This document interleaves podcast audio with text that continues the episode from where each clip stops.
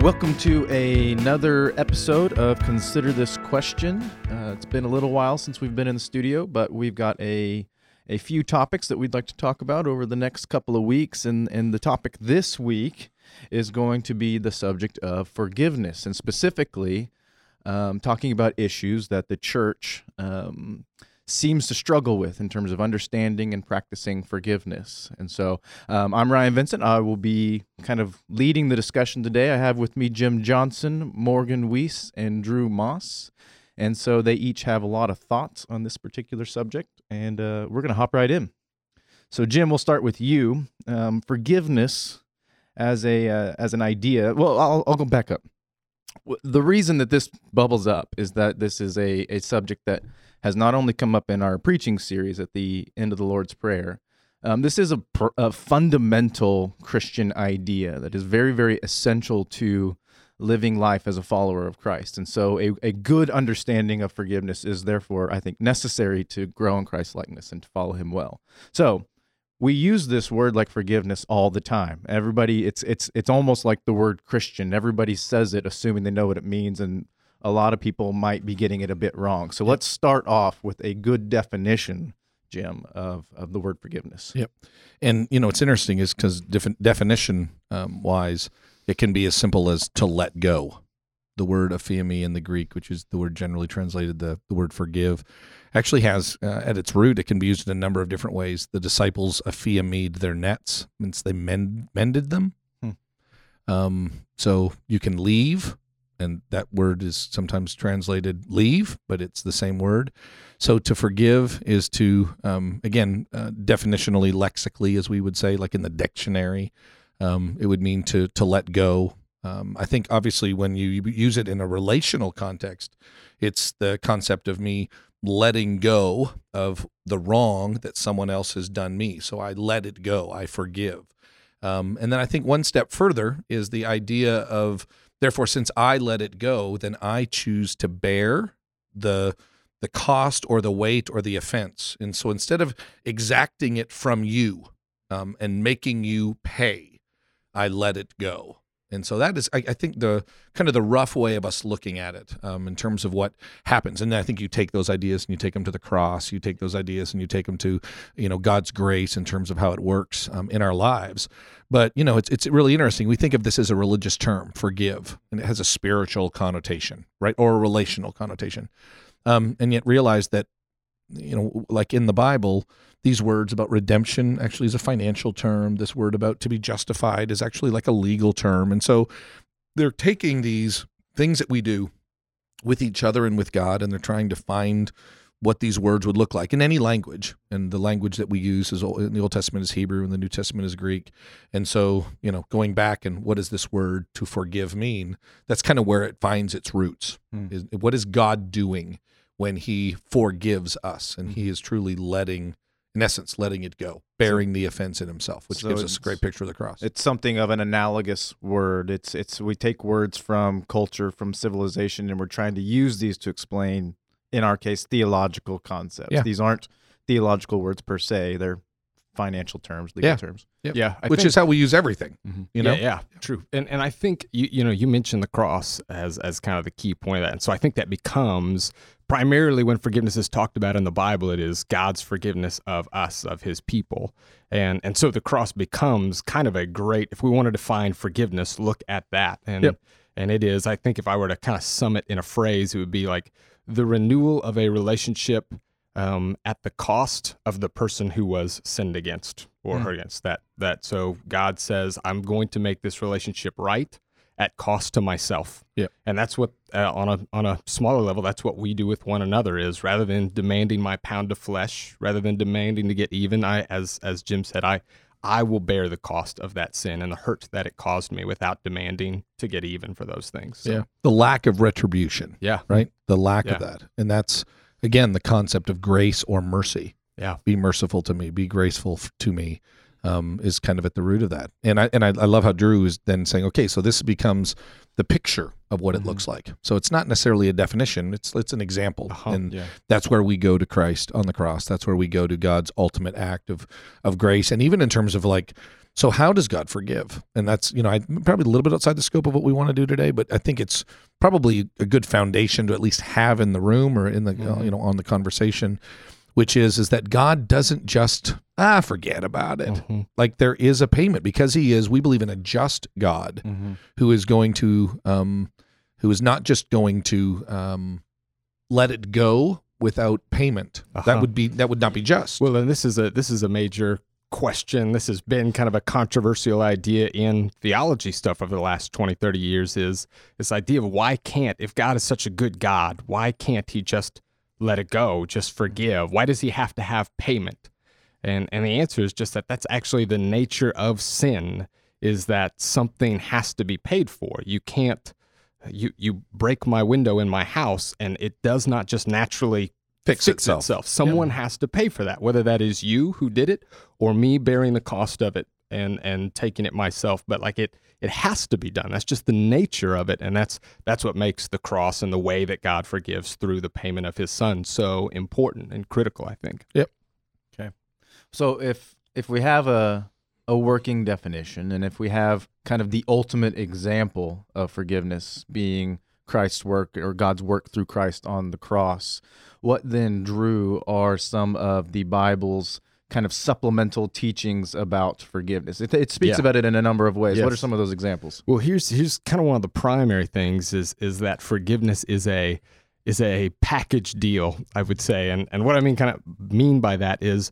because forgiveness is so fundamental and foundational to the Christian life, my whole identity, my whole status before God, my relationship with him is all built on this idea that I've been forgiven.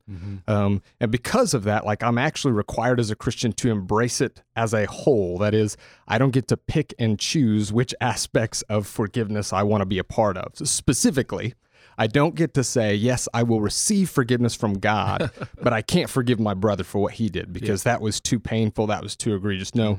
Those two things biblically have go together, and so I don't. I don't get to pick and choose. I, I only. I. I. I have to embrace all. In, in that way, it's kind of like air. Like I don't get to say, um, I only want to breathe air in. I don't want to breathe it back out, right? I just, Jesus makes it really, really clear over and over again. If you are to be forgiven by the Father, you must also forgive your brother. You forgive your sister. Those two things go in conjunction together. So, Yeah, and, and and I don't know if you're going to allude to this or if you're even done on that statement, Drew, but that's absolutely critical.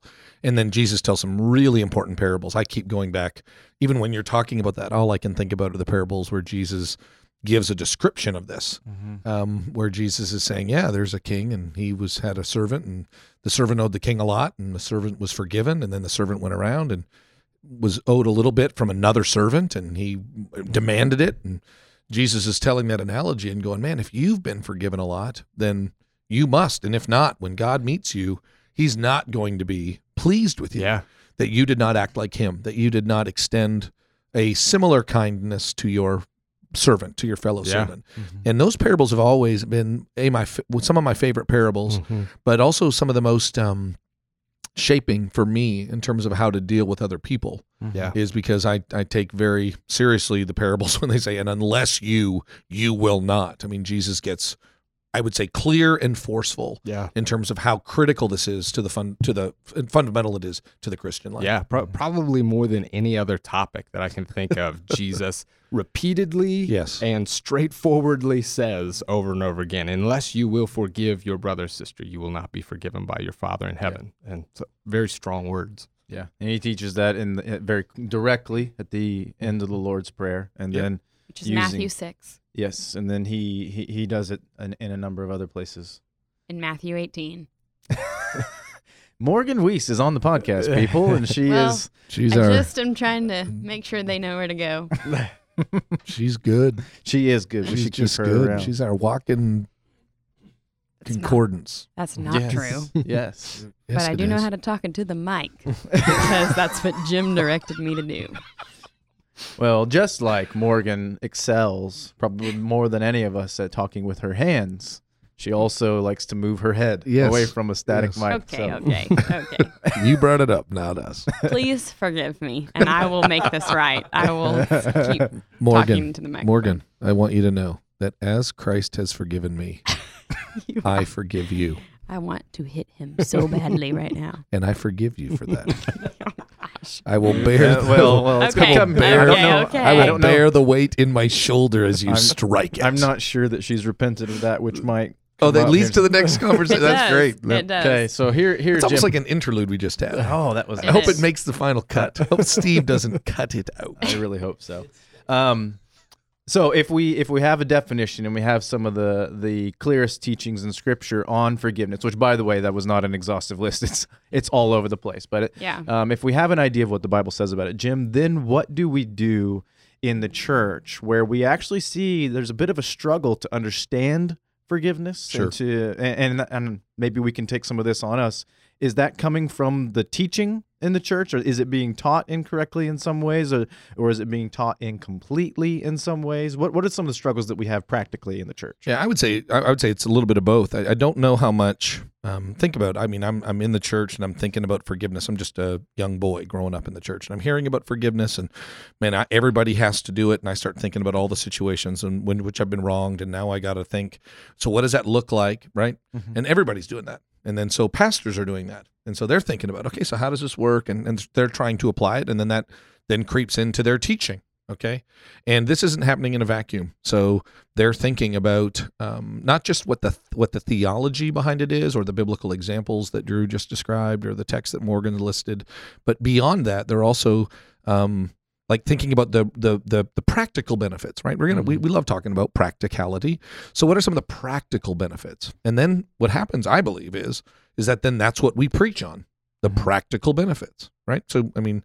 I would say you guys can comment here, but as you're listening to this podcast, if I were to say to you, why is forgiveness importance? Uh, Why important? And nine times out of ten, what somebody when I ask that question to somebody, their first answer is because it is just so freeing Mm-hmm. personally. Like it's just it's a weight. If you don't forgive and you're harboring a grudge, it's so hard on you. It's toxic to yourself. It and is the so person, toxic. The person that you're hurting is yourself. Yeah. if yes, you don't more than forgive and those anybody else. It's just like you know mission trips. The person that's going to be most changed is you. I mean, so all of that, which might be true. I mean, I'm not saying it's not toxic. Sure. I'm not saying it's not difficult, but notice the focus.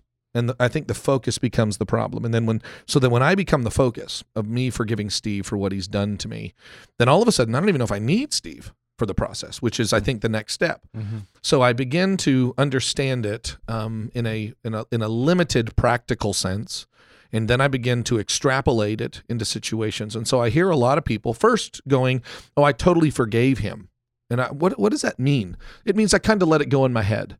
It I'm means not I'm- holding on to any bitterness. I'm not holding on to any bit, which I would even go, really? I mean, I, I would ask that question first of all. Really? Well, I'm trying to. Okay, I get that, and I think even re- forgiveness is even a process, someone that we need to work through. Um, so I, you didn't talk to Steve about that? No, I just literally, I just said, I'm just going to let this go. Okay, and I, I think that becomes a problem. Okay, um, and then the next step becomes, and I have had this happen a lot, is people will come to me and say, I'm having a real hard time forgiving Morgan for what she did. And I say, okay, so tell me about, and I'll, I'll go back to like, again, the biblical precedent. So Morgan wronged you. Uh huh. And then you went to Morgan, right? Which is a biblical precedent. We go to those that have hurt us and we say, hey, this relationship matters to me. You matter to me, Morgan. And you wronged me. And I just want you to know I want to make it right. I, I really do. Like, I want us to work through this because our relationship matters. And so, and then Morgan looked at what she did that was clearly wrong. And she said, I am. I am deeply sorry for what I did, and I, and I I'm asking you. I mean, I, I'm I'm I'm not only sorry I did that, but what can I do to make it right, and how does that work? And then you look at Morgan, and you value her so much, and you just see in her this this desire to have this relationship, and at any cost, and you decide to bear it in yourself, so you forgive Morgan. So that's what happened, and it's usually no, actually, I don't even know if I want to talk to Morgan about it. I'm just having a hard time forgetting it in my head because that's what we've reduced it to. Mhm. So we You've- preach a reduced psychological forgiveness. People aren't able to do it. And so the the theological truth, if you don't forgive, you won't be forgiven. And they've never they've got these two ships that are kind of heading in different directions that are never going to touch. Psychological forgiveness and then the still relational separateness with this biblical demand that we forgive um, like God has forgiven us. And we're still not even realizing that's not even how God forgives us. God doesn't forgive us in his head. That's not even a biblical idea. And so now this person who's struggling with this issue with Morgan is trapped Mhm. because they'll never find what they're looking for, which is like, I want to be able to forgive Morgan. Yeah. And it's because they're trying to do it relationally detached. yeah, and, And I more think- as like a therapeutic exercise than an actual reconciliation. And I think that's, and when I say this, I think that is unbelievable. To say it's incomplete um, is definitely true. There's a lot of wrong thinking Mhm. in that entire process.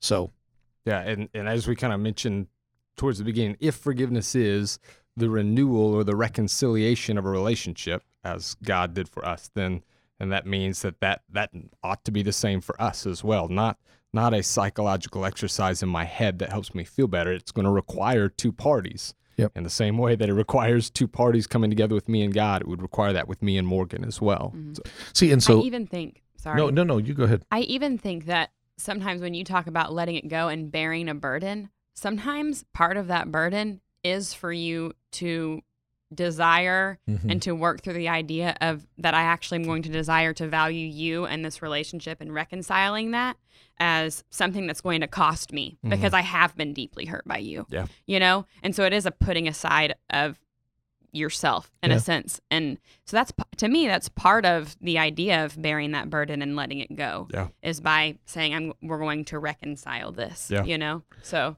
Well, I was going to say, uh, yeah, no, I totally agree. And and part of the, I think the problem is, is that we're trying to, and this is such a danger on so many levels um, as ministers, is that we're trying to sell the idea to people, right? So how do I sell forgiveness? Well, I've got to talk about the attributes that you're going to get, because if not, what's the point? Like, what do I get from this? Well, you'll get like psychological health. You'll get a sense of peace. You'll sleep better. You'll sleep better. Yeah. Um, and, and you know, so how do I? And I want to talk about the cost. And it's, it's, it's- think about this. I don't want you to have to experience the cost of forgiveness. I just want you to get the benefit. Okay, but that's fundamentally against the idea of forgiveness. And I think with with pastors and I would even argue theologians, and then it, as it happens at the very practical level, it's just easier for me to think of what my mom did against me and to just kind of let it go in my head and never have to correct her, challenge her. That's just a lot easier. Mhm. And I want to say, and therefore never really complete. Like that's never what God intended. Um, so Yeah, can I can I read this passage that was really shaping to me in understanding will, this? will you let Morgan, like at the very end, she'll say, and that was Say written from. Okay, so don't tell Thus where it's from. saith Morgan's Lord. Morgan's going to let us know. So this go ahead. is from a particular gospel. Okay, Luke, Um, am I ah, right? yes, you're right. Okay. Boom. Um, he is good. Luke 17, this is Jesus talking in verses 3 and 4. If your brother sins, rebuke him, and if he repents, forgive him. And if he sins against you seven times in the day and turns to you seven times, saying, I repent, you must forgive him. And this is Where's that found again, Morgan? Luke 17 through through 4. There you go. In And the whole section's one. say it, whole but section's one yes. through ten. I Yeah. mean, yeah, that's Well, a that's a great. that idea that Jesus is saying like there's it requires sometimes it will require a rebuke if Mhm. they're if they're unaware of it and then it will require repentance on that person's part and then it requires forgiveness on your part and so there's multiple things taking place between two parties in that rather than just if your brother sins forgive him Yeah. it doesn't so if your brother sins rebuke then if he repents then forgive there are multiple steps going on there Yeah. so Which now we've opened up the can of worms that I think most of us struggle with the most, and, and that passage hits it right on the head. That is the this concept that forgiveness is something that requires repentance. Can you Mhm. kind of flesh that out for us a little bit? Or at the very least, reconciliation requires both forgiveness and repentance. Okay, well, let's run that down because that is that's going to kind of feed into some of these struggles that we have, uh, you know, especially as we teach, and and this can have we, we we have some concerns in terms of Jesus's instructions that unless you can forgive, you you won't be forgiven. Well, if there's Mhm. some sort of other uh, factor in play that is being forgiveness, let, how does that muddy up the process? Well, and you taught on this recently, Morgan, Mhm. right? So yeah. This is the main question I got from adults, not from high school students, but that's okay. it's all okay. That's normal. Um, well, um, I think one of the, I think kind of clarifying would be this idea of does forgiveness, to be forgiven, like to receive forgiveness, does that require repentance? Like, was repentance required? And then to offer forgiveness, is repentance required. And Yeah. I think those are two very different things and those kind of have to be looked at because I think it's it has to do a lot with not just motive that we leave in our head and our heart, but that actually causes us to act from it. And so I think that repentance is not required for me to offer forgiveness to somebody. I don't wait for them to come crawling back to me and to apologize, like Jim, like everybody has said, and like Scripture talks about that. Sometimes, oftentimes, you are going to them to seek this this reconciling of the relationship. It's this bearing of this burden. Um, but I do think for forgiveness to be received from them and for a reconciliation to be made complete, for your relationship to be restored, um, they have to repent in order to receive that forgiveness. That's what I would say based on not probably a specific verse, but based on what I understand about Jesus is forgiving us through bearing the burden of our sin on the cross and us having a renewed relationship and a right relationship with Him requires us to repent and accept that. So that's kind of how where I would go with that. But Well, and I, and that's really I love the idea of breaking that up because I'll, I'll sometimes term, term, some of the terminology I'll use when I teach this Morgan is the idea that there always needs to be an attitude of forgiveness. But I like how you worded it better that the offer is mandatory. That in the same way that God has an open-handed gift and offer for us, that we need to definitely follow along suit with that. Okay, so the offer has to always be there. And then whether or not we receive it is truly hinged upon, as Drew described from Luke 17, whether or not somebody um, accepts the offer. And how do we accept the offer of forgiveness? By having a changed mind and by loving the relationship ourselves. So Morgan loved Susan so much that she was willing to go to her and to, you know, she looked at her relationship with God and thought, wow, God gave me this. I need to extend this to her. So I went to her and I talked to her and I offered it. And then Susan accepted it through repentance. Mm-hmm. And then now I'm glad to find, you know, to kind of bring in the last stage of that transaction. Yeah. And so forgiveness offered, repentance happens, and then forgiveness given and received, or received, I guess, in that sense. Yeah. So It's it's it's a complicated statement that can be misunderstood many times, but you know I, I've I've said in a number of contexts like I cannot forgive someone if they refuse to repent. It's technically impossible, and then people, whoa, we- but we have to forgive, and and but I- say that, and you'll get people thinking you're crazy. yes, I mean, literally, it's just like, well, what are you talking about? I cannot for it, it is not the transaction. I can offer forgiveness. Yeah. It's it's it's an open-handed invitation, but it's it has not technically taken place. And I love the the analogy you drew to the cross. Christ has not forgiven me prior to my repentance and following him. The forgiveness is on the table, but the but the forgiveness has not been applied to my life. And therefore, the transaction hasn't taken place until I repent and begin to follow Him. Which leads us to our next question, which can get really, really fun, Drew. And I'll, I'll start with you on this one. By saying that repentance is necessary in order for forgiveness to actually take place, when we're dealing with someone who's wronged us and they refuse to repent, are we then disobedient to Christ's instructions that you must be forgiven in order to be forgiven, or you must forgive Yeah. in order to be forgiven? Yeah, and that is huge because it's it's scary when you when you hear Paul or when you hear Jesus say like if you don't forgive, then then you won't be forgiven. And I think that also even feeds to what Jim was talking earlier, our tendency to just jump to the individual psychological I forgive them in my head because I so I so don't want to disobey Jesus on that. I so want to make sure I forgive. So it it's a tendency to just jump and go, well, I, I forgive them. Um, but but biblically, no forgiveness really requires in in to, to be a complete deal a repentance on their part, and and I don't believe um, in answer to your question that it is disobedient um, if I cannot fully forgive a person who's not repentant. I, I believe it is disobedient if I um, refuse to let go of bitterness because we're called to let go of bitterness. I believe it's um, I believe it's disobedient if I um, live in anger or constantly seek retribution or Yep. revenge because God says that that we're is not for us to avenge. So I believe that's disobedient. I believe it's disobedient if I refuse to extend forgiveness. If I refuse to have a heart that that that will offer it just as God freely offered it to me. Um, but if they will not repent and, and if they don't want that forgiveness, then I do not believe that I am held in uh, to be disobedient by not being able to fully reconcile that relationship. I think it's good to take people through the steps in terms of like, so where are you at? Like, tell me. That's why I love to ask when someone says to me, legitimately, I don't think I've, I I don't think I can forgive so and so. And then the problem is almost 10 times out of 10 what they are describing is a relationship that is some level estranged and nobody wants to do the hard work to bring it back together. Nobody wants to deal with confrontation. Nobody wants to deal with the um, the appropriate changes that are going to be necessary to have this. They basically want to just pretend it didn't happen. Yeah. And when we remove the transactional or relational tension that exists um, when a wrong has been done, and when we make forgiveness a psychological exercise, then it's it's kind of like it's like an imaginary girlfriend. I just don't feel like she's real. Well, she's not real. That's why you feel a little bit like weird about it. And that's why you you don't get the joy. I mean, I've been I haven't been wronged a lot in my life, but I've been wronged. And when I have gone to those people who've wronged me, or um, maybe vice versa, I have a lot of people where I have wronged them. There is just something incredibly powerful when I say, you know, Ryan, I am so sorry for what I've done. And for you to genuinely look at me and say, well, I forgive you, like that relationship takes on a whole new persona. It takes on a whole new perspective. Yeah. Um, and a lot of us just don't want to go through the hard work of that, either Yeah. because we want to pretend. I, I think a lot of people who say they've forgiven and it's just been a psychological exercise are kidding themselves. Yeah. In terms of where that's going. And by the way, it is easier. I totally I totally agree.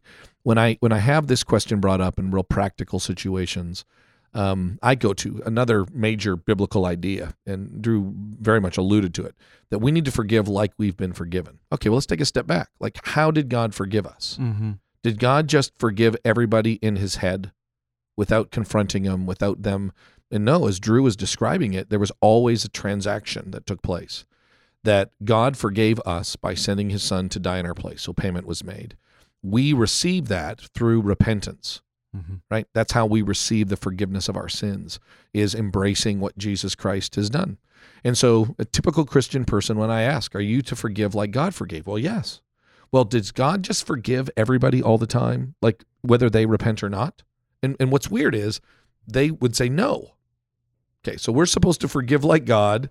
We receive forgiveness from god by repenting but yet you don't think that's the same thing between Mhm. you and your mother or Mhm. you and your best friend Oh, and that all of a sudden some lights begin to go on in terms of the natural connection. And again, we're not trying to get out of forgiving people. We're not, hey, I found a loophole, guys. Morgan, you're allowed to be mad at your at your brother. It's it's not that at all. It's it's essentially saying forgiveness with God restores a relationship. Mm-hmm. Your forgiveness is going to restore a relationship. Probably outside the scope of our conversation, but just to make sure people realize this is what is the, one of the most common things is my father really hurt me. He's been dead for 5 years. How do I get there then? Yeah. Right? And that's I think what Drew alluded to, which is well you can't be bitter and you can't be angry. So so if I never had a chance or I've missed Mhm. my opportunity to because they've disappeared from my life or whatever, does that mean I'm, you know, unforgivable in my situation because I haven't forgiven Yeah. somebody else? And that's not what we're saying. Yeah. That's not what we're describing. Mm-hmm. Um, so, but I, I would strongly encourage you to think through the process that happens with God and then say, and you should act in the same way with your, the person who's wronged you. Our last question, Morgan. I'll I'll direct this one to you first. Um, if we if we do a better job of understanding the concept of forgiveness, and we have a a deeper theological understanding of how that actually goes down as a transaction, what are some of the ways practically that this plays out? What are some of the practical implications that we see uh, this, especially in, in the context of the church with our brothers and sisters? I think probably the major one, at least for me, and that how this plays out is that it causes me to really examine where I need to be repentant to God and to others. And as I lean into God's forgiveness of me when I am repentant, it helps me um, continue to seek out to restore relationships with others in a way that's not bitter or um, so easy, practical, right? Would be my son. It's very, there's a lot of repentance and forgiveness that has to go on between parents and children when you're raising children. So, and it's not always Kwan's done something wrong and I forgive him if he repents. Sometimes it's the opposite, you know, and I have to seek him out. Man, I had an awful day today and I just came to you and tried to, it's like I tried to find a reason to just yell at you and be angry, you know, and I need to repent of that, you know. Um, and I think one of that, one of the ways it helps me to kind of extend um, forgiveness to Him instead of holding holding something in is by understanding what God has forgiven of me. You know, um, and also understanding that if I just say I'm going to forgive Him in my head, that our relationship isn't healed. Right? If He wants me to, uh, when I'm tucking Him in and I'm praying with Him at night, there's something that's disconnected, even in us praying um, together, because I there's like our relationship is broken, and so um, I think that another good thing to study, if you wanted just some application from this, is to study forgiveness and reconciliation, because I think sometimes we can use those words interchangeably and we don't mean to. Um, but to understand that like the intent of forgiveness is reconciliation. So when we say like you can't forgive, we're not I think that a lot of times the heart behind that is you're offering forgiveness. And so I think just even in that idea of so they're they've been gone, right, for 5 years. Well, the not holding on to bitterness and the not yeah, so your heart is being transformed in that. And that I think of a friend of mine who's a college student and she has family that is not a, not believers in Jesus, and she became a believer in college. And her un, her being forgiven by the Lord and repenting and turning into Him and leaning into that has caused her to love her family in a way that she never could have before. And she, before she just made herself independent of them, and now she is seeking out to restore a relationship. Now, her offering forgiveness does not mean the relationship's going to be completely reconciled because there is not repentance there. But she is still working at that and she has a genuine deep love for them. It's not faked. It's not because i have to because god told me. It's like she is she She gets it. she gets it. Mm-hmm. Yep. and it's because she has i believe experienced the forgiveness of god in her life Yep. through jesus christ. And so i i think that you continually repent and lean into that and it helps you extend that to other people so It's good, and and and I do want to kind of on that. I want to clarify because I think this trips people up a lot. Um, that forgiveness and trust are not necessarily synonymous. Um, That's good. that forgiveness is free, trust is earned, right? Mm-hmm. And so so if Ryan breaks into my house and steals a bunch of stuff one time while I'm gone, and then comes to me later and repents of that, dude, I stole this stuff. Here it is. I'm so sorry. Like I can, I really do believe because of all that Jesus has forgiven me, that I ought to be able and would be able to forgive him. Mm-hmm. And say, man, I thank you, I forgive you, but doesn't necessarily mean I'm giving him a key to my house right Yeah. away, Yeah. right? Yeah. Like Yeah. there's there's some level of trust that needs to be built up mm-hmm. again, and and sometimes people get tripped up with that because they don't feel quite as close to that person yet, and they don't mm-hmm. feel like they can open up with that person quite yet, and they go, man, maybe I haven't forgiven them. And maybe not. You really do need to evaluate that and ask the Lord and see if there's bitterness in your heart and have Him reveal that. But sometimes it's just a lack of trust that that is needs to be built up over time, and it's a process. I just think that's important. Well, and think of the big picture of this because, uh, you know, going back to your illustration of Quan or Ryan with you in, in your house, that we're, let's say it is the other way around. Let's say Quan has wronged you. Okay. So it's his fault. Mhm. You're still going to him because you're the parent. Kids have a hard time seeing when they've done something wrong. And so you're going to him, but you're not just going to him because you're mad at him, but Mm-mm. his wronging of you is not good for him right right? And so the fact that he lied to you, or the fact that he whatever from you, whatever the the cost or the penalty was, or the or the sin was, like you want to restore this because it's best for him. He needs to understand that what he did was wrong. He needs to understand that the real path for racial or for um, uh, for reconciliation is for there to be a connection there, and so that's why you're going to him. And going back to the trust piece, like another reason why you don't give Ryan the key is not just because you got to protect your stuff, but man, it's probably not smart to give Ryan a key. Not Yeah. good for Ryan Yeah. right? I mean, because what's best is not that Ryan has a key and then steals your stuff again. What's really best is that you love Ryan enough to say, "Hey, dude, I'm here to help you, and Yes. if you need the stuff, you need to ask. But I'm not going to give you a key, and it's not just because I don't trust you and I want my stuff. to It's- protect me. It is to protect Ryan as well. And so that when we look at our relationships as truly this bilateral agreement or this bilateral move um, or relationship, then we're thinking about both sides of this. Mm-hmm. And so it's not just, Drew, you really hurt me and you owe me. No, it's actually like, Drew, you really did hurt me and you owe me. But in your wrongingness, like you actually violated God as well. Mm-hmm. yeah And, and oh, man, all of this is messed up. Yeah. And we need to fix all of this. And it's going to take all of the Christian life and all of mm-hmm. our understanding what God has done for us. And forgiveness is part of a bigger process. Mm-hmm. And it's just good for us to like how, I like how Morgan described it. As I look at what God did for me in Jesus Christ, I just need to be willing to do all of that mm-hmm. by the power of the Spirit, not not to earn anything with God, but by the power of the Spirit, I'm transformed. Yeah. Yeah. And it is there's a lot that needs to happen. Mm-hmm. Mm-hmm. And I just I'm willing to do whatever it takes Yeah. because that's what God did with me. And and the love for a brother or sister that manifests in an offer of forgiveness can actually be the kicker that wins my heart over to towards repentance. Yeah. You know, it's almost like we don't have to you don't just offer forgiveness when repentance comes. It's almost like you offer it to entice repentance to Yep. restore that relationship. Mm-hmm. Yep. And then another one more practical thing, and I don't know if you had something else more. One more practical thing that this can help us wrestle with is that I know a lot of us struggle with truly trusting and believing that we have been forgiven with God. Yep. And a, a strong understanding of how this works would tell us that where there's repentance, God is faithful to himself to offer and extend that forgiveness and, and which results in reconciliation. So when my when I'm broken, I don't have to doubt that I am truly forgiven Yeah. because it's it's a trans he's not well, I don't know if you're repentant enough. It's repentance and forgiveness go together and it ends in reconciliation. Did you have one more thing? Just when you were talking, I just kept thinking like, She's she's pointing to me. sorry, Jim. but I'm talking. Don't worry, I'm looking into the microphone, but I'm pointing at Jim beside me. You're I pointing feel at a your- light I Yeah. switch you're now. pointing. Okay. I see that hand. Okay. okay. What I was going to say before that was um, that whenever you're talking about the trust is not there all the way because you're protecting Ryan if he breaks into your house or Kwan's phone is still taken because he misused it and it's not healthy for him.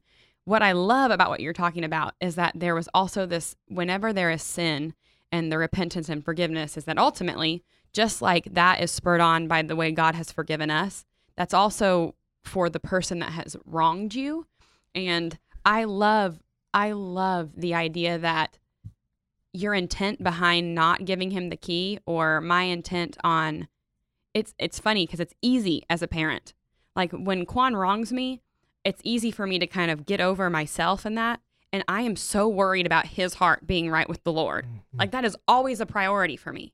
And so that's why it's not just, so now let's go watch the Thunder game together and everything's hunky dory. That's mm-hmm. why it's not like that because I need him to really understand the weight of what happened, you know, and I need him to really understand how God for how God desires his heart and desires his obedience to him, not just that he obeys me, you know. And so it is a it's a deeper and longer and costs more than than we initially realize whenever we are repairing and mm-hmm. reconciling. We we are ministers of reconciliation, mm. right? Not just of Drew to myself, but of Drew to the Lord. Like mm-hmm. I want that to be something I help I help push him towards, Yeah. you know? Yeah. So I just think that's that's that's another part of the cost, you know? So that's that's he who is think about this thought and i think we're about done right but he who has been forgiven much loves much and he who has been forgiven little loves little. Where's it found morgan? Luke 7 great parable on mm. forgiveness as well. And i think i think that you know again i don't we, we could talk about that but we're done. Yeah. but go back and look at that in luke 7 that he who has been forgiven much loves much and he who has been forgiven little loves little and Jesus is describing in a, really powerful story just the connection between forgiveness and love. And it's got to therefore be transactional if love is what's going on. It's a transactional thing. That brings us to the end of this particular episode. Uh, this is a deep, deep subject with uh, applications and implications in a number of areas and a number of contexts. So, um, if any of you would like to talk further about this, the four of us would love to, and anyone else on staff for that matter would love to discuss how this plays out and what it means and where we can study it in Scripture. Um, we love you guys, and we hope you enjoy listening.